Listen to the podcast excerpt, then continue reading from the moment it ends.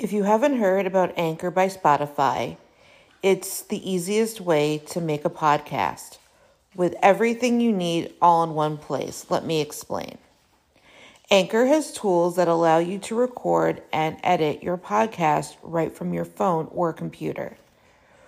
When hosting on Anchor, you can distribute your podcast on listening platforms like Spotify, Apple Podcast, and more. It's everything you need to make a podcast in one place. And best of all, Anchor is totally free. Download the Anchor app or go to anchor.fm to get started.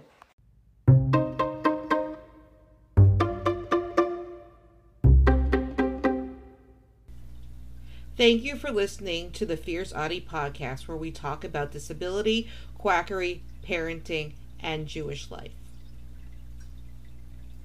Deep brain stimulation is an elective surgical procedure that is performed by a neurosurgeon implanting electrodes in certain areas of the brain.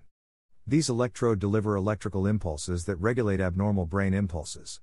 The impulses can also affect certain cells and chemicals in the brain. The electrical impulses are controlled by a pacemaker device that is impacted in the skin in the upper chest. There is a wire that travels under the skin and connects to the electrodes in the brain. The electrode or lead is a thin insulated wire inserted through a small opening in the skull and implanted into a specific area of the brain. The extension wire is also insulated and passed under the skin of the head, neck, and shoulder, connecting the electrode to the internal pulse generator, IPG. This procedure also involves a series of evaluation, procedures, and consultations before and after the surgery. This is an expensive endeavor, depending on the patient's insurance. This is only for people who aren't able to be helped with medication. This is not for people who are effectively treated with medication. Approved by the FDA to treat. Dystonia, epilepsy, essential tremor, OCD Parkinson's disease. Being studied as a potential treatment for. Addiction, chronic pain, cluster headache, dementia, depression, major Huntington's disease, multiple sclerosis, stroke recovery. Tourette syndrome. TBI. Risks. Surgery risks. Deep brain stimulation involves creating small holes in the skull to implant the electrodes and surgery to implant the device that contains batteries under the skin of the chest. Misplacement of the lead. Bleeding in the brain. Stroke. Infection. Breathing problems. Nausea. Heart problems. Seizure. Side effects after surgery. Seizure. Infection. Headache. Confusion. Difficulty concentrating. Stroke. Hardware complications. Temporary pain and swelling from the implantation site. Side effects of stimulation. Numbness or tingling sensations. Muscle tightness of face or arm. Speech problems. Balance problems. Lightheadedness. Vision problems, such as double vision.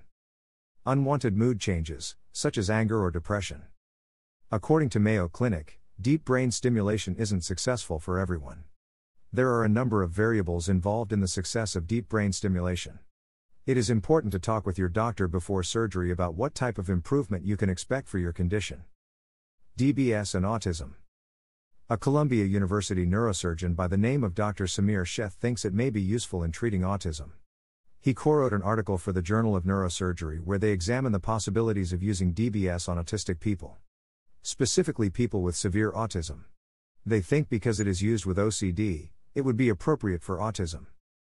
They base this theory on their theory that autistic children's amygdala grows at an abnormal rate. This is true. Autistic people have 11% more neurons in the amygdala than neurotypical people do. The amygdala is a group of neurons inside the brain that is part of the limbic system. It is the shape of an almond. The limbic system helps to regulate emotions and social interactions. It helps processes emotions such as fear, anger, and pleasure. It also distributes memories to different parts of the brain. Dr. Sheth and his colleagues believe targeting at the amygdala could bring relief to patients suffering from severe autism symptoms. Even if this did work, would the risk be worth it? There would not be a neurosurgeon willing to even test this on children. If an IRB would approve such a study, they would need to recuse themselves because they would not be thinking of the safety of the children in order to attempt to make their parents' lives more convent. The parents who would consent it should have an open CPS case and be investigated for abuse and neglect. If they subject their children to this, they care more about themselves than their children. Autism is genetic and people need to accept that and accept autistics for who we are. Sources https colon oh slash slash www.mayoclinic.org slash tests procedures slash deep brain stimulation slash about slash pack 203845562 https colon slash slash www.ons.org slash n slash patient slash neurosurgical conditions and treatment slash deep brain stimulation.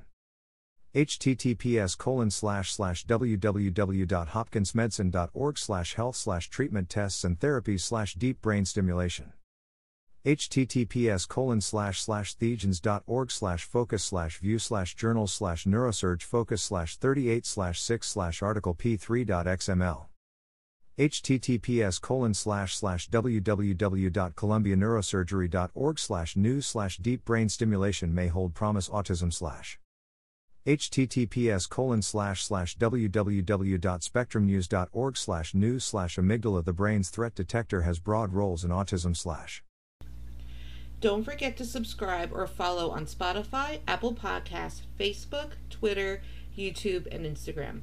Keep on speaking your truth and never let your flame burn out. Thank you for listening.